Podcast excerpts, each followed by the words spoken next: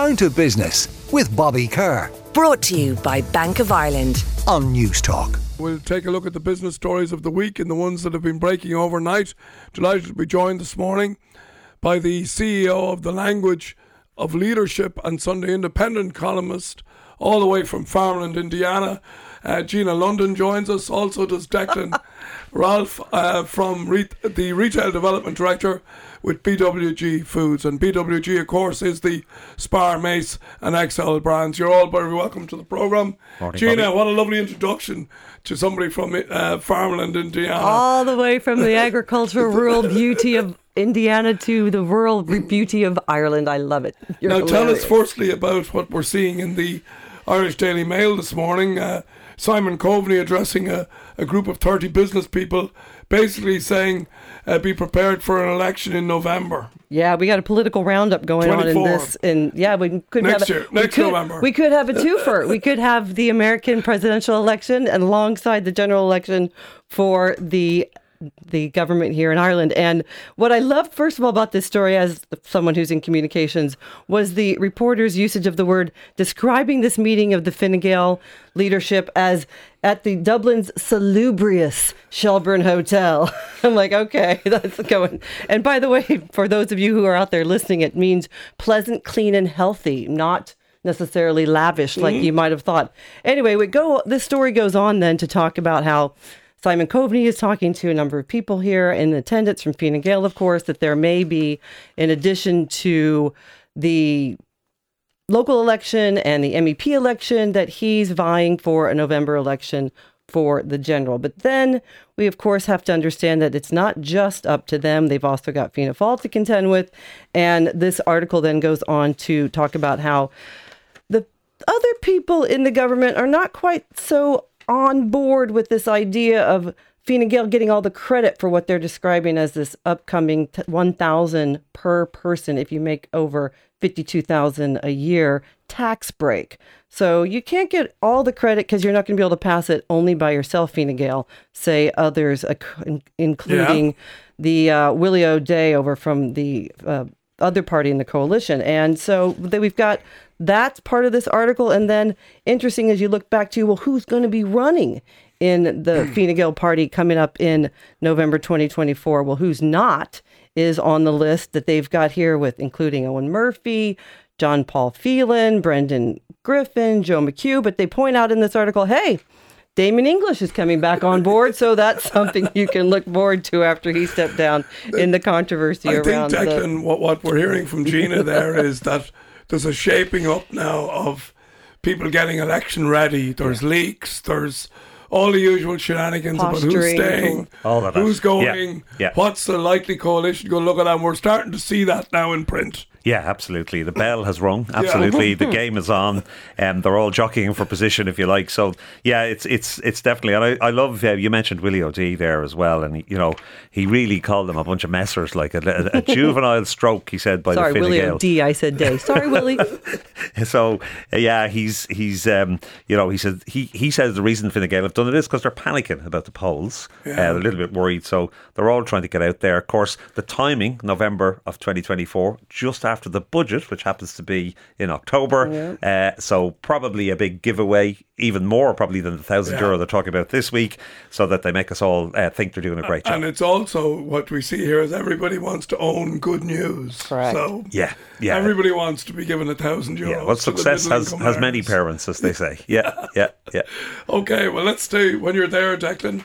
Let's talk about energy prices because they really have, you know, distorted the whole, you know, commercial and domestic uh, landscape for the last couple of years now. And it's interesting to see how energy prices work when it comes to charging the consumer. Yeah, it's it's really interesting, and it's this thing called hedging, you know, that we we hear about, and um, it's it's sort of um, you know, basically suppliers buy the energy ahead and they commit to a price and uh, they strike these deals in in they, they say in, to try and protect consumers. But when it's so volatile and when it's actually probably coming down, it has the opposite effect, and that's probably why it's not. You know, we're not going to see this for a while. Um, some of the numbers, there's a lot of numbers in this, Bobby. But if you look at where it was, there's a thing called a therm, which by is sort of how the, unit energy is sold, the unit of gas. Yeah, that was as high as seven pounds twenty five in London um, uh, in, in August of last year, and this week it fell down to fifty eight pence basically. So that's a massive tumble It's like 15 times. huge, huge difference. So it's it's it's a very difficult one, um, and really because they've committed to these um, uh, these this hedging uh, way of doing business. Um, for example, Bonkers.ie say that because they've done that, Daragh Cassidy, there, the spokesman for them, said that it's very unlikely that that. Even for winter 2024, that we will see a, a massive reduction in prices for consumers and for businesses as well. So it's it's it's a difficult it's a difficult one to sort of square the circle on. Well, the other thing is that, again, you know, we talk about units of measure. we have the Irish Times talking in terms, but the Irish Examiner then talk in uh, in megawatts. Megawatt So, hours, yeah. Megawatt hours. Yeah. So, like, straight away I'm confused about Well, what costs what. I thought for sure that I was the only one confused on this one because what I saw on the on the page over on the Examiner about that here's the prices have gone down and they're using the megawatt hour. I went flipped back to the other article and went, wait, I don't know what which one are we using? What's the standard of measure here? But I can guarantee for the consumers and the homeowners and the people that, that have businesses, the upshot is we're still going to be paying high prices Yeah. even though the wholesale prices by whatever standard you use Yeah, doesn't- are going down. And to to expand on the the spokesperson from Bonkers.ie that Declan was talking about, he's calling it another winter of our discontent, and it is. And I can say as a, someone who hates paperwork, I finally went ahead and switched providers Did because you? I wanted to try to lower the cost. And yes, I have actually. Tell us about that experience. Well, not, am I allowed to say names of what I did? I don't want to get anybody in trouble. No, no, don't, don't. Okay, so I was on the former provider for twelve hundred a month is what my energy bill was, which was massive, and I was like, I can't do another winter of this. So I switched to another provider, and I just got my monthly bill, and it was seven hundred. Still not cheap.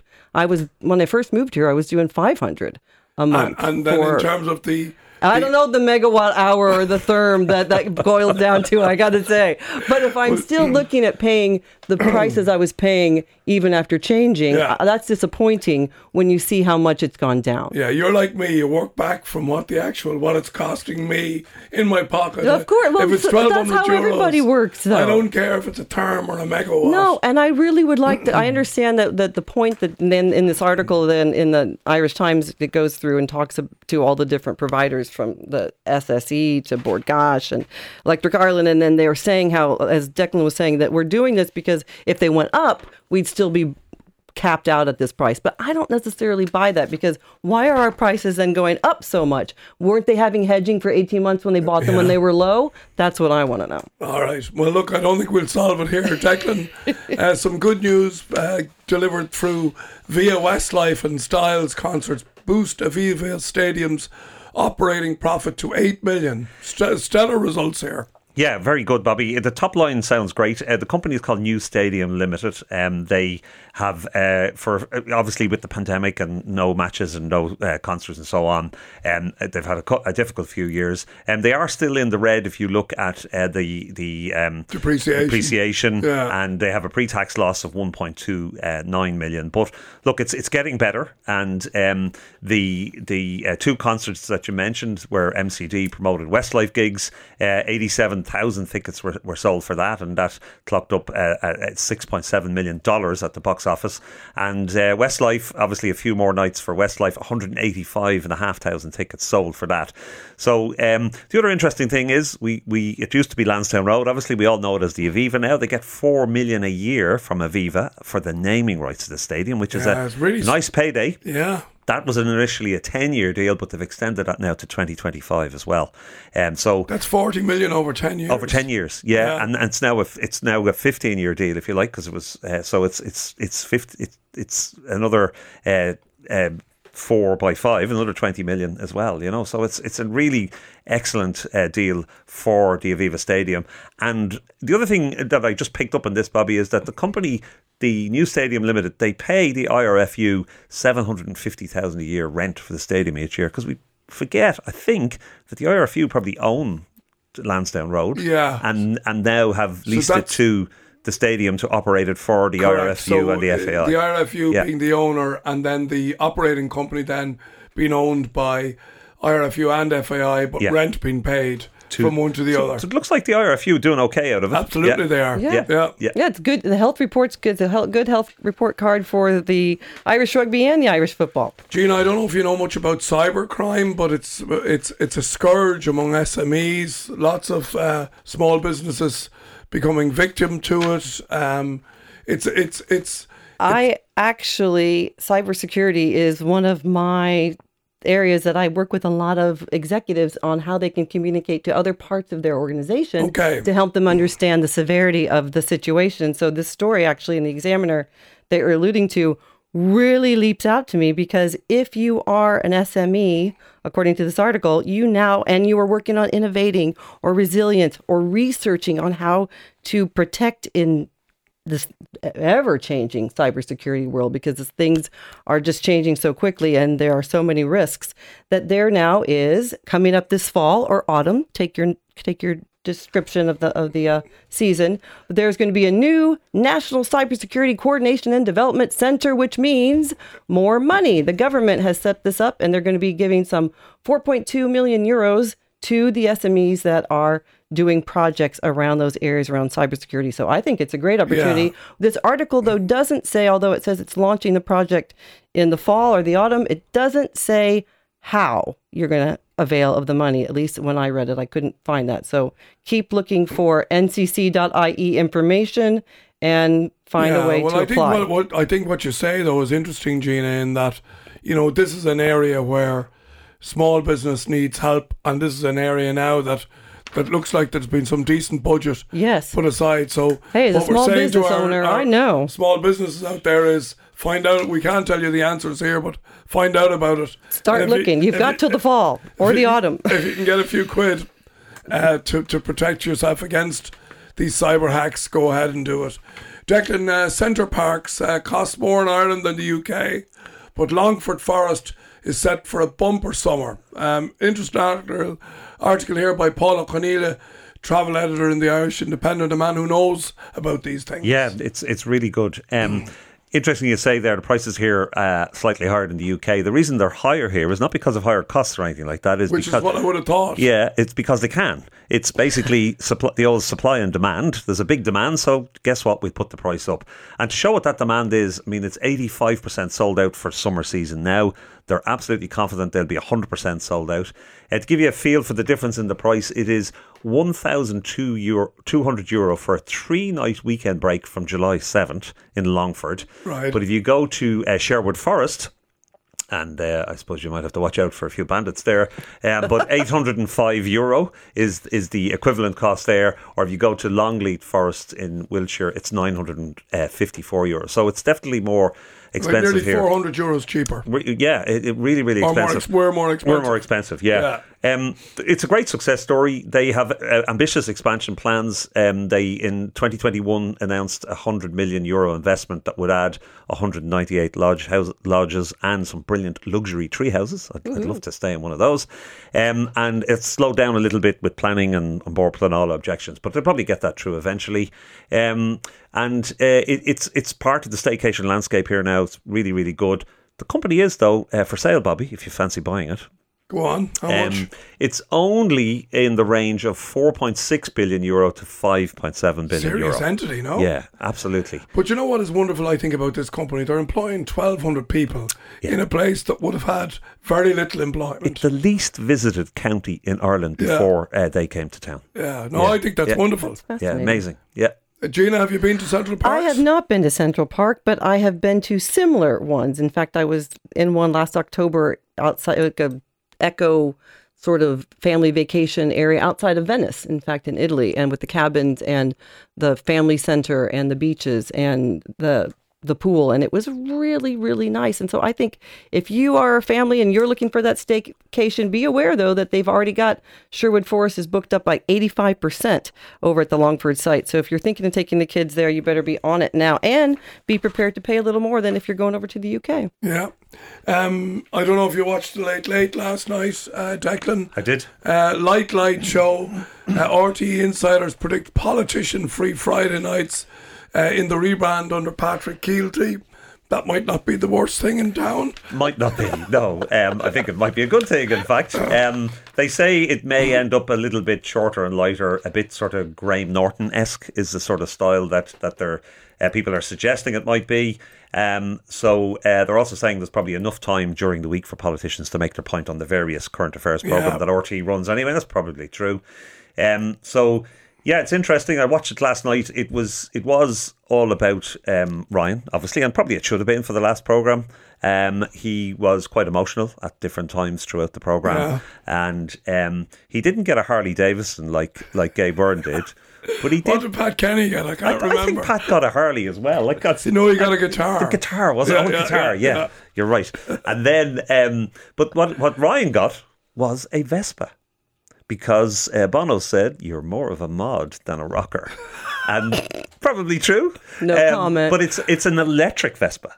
A- Go on. a- yeah, an electric Vespa. So PJ Gallagher um, um, rode it into the studio, uh, presented it to Ryan on behalf of U2. Uh, uh, Bono and The Edge were on video, uh, uh, phoning in, if you like, their their congratulations. Uh, So it was, look, it was, it's the end of an era. Um, you know, uh, I read some article this morning. I can't remember where it was earlier. Somebody said that it never really peaked the show last night, but it was a nice look back. Yeah. yeah.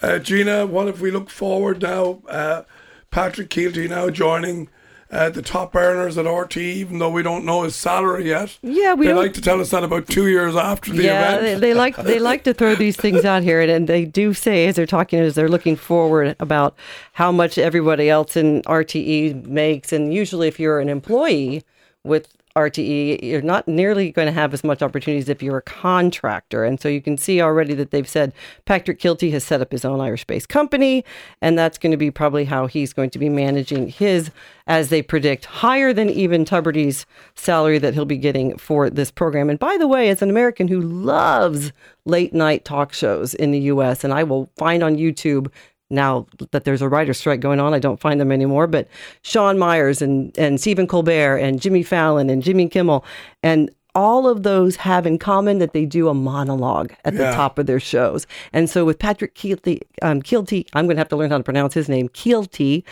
as a comedian. And I think there's a real opportunity to make this show appealing, not just to the older demographic that watches it, but maybe to the younger people who might be looking for something different other than YouTube and TikTok and Instagram. Yeah, I think that's a fair point. Um, the uh, Twitter uh, launch of uh, DeSant- DeSantis and Musk gambled big time on each other with farcical Twitter Spaces interview, and both ended up as red-faced losers. Gina, we're going to put that to you Oh as an American gosh. national. Um, uh, DeSantis, firstly, tell us about what you think about DeSantis, about what he stands for, about how he's going to compete against Trump.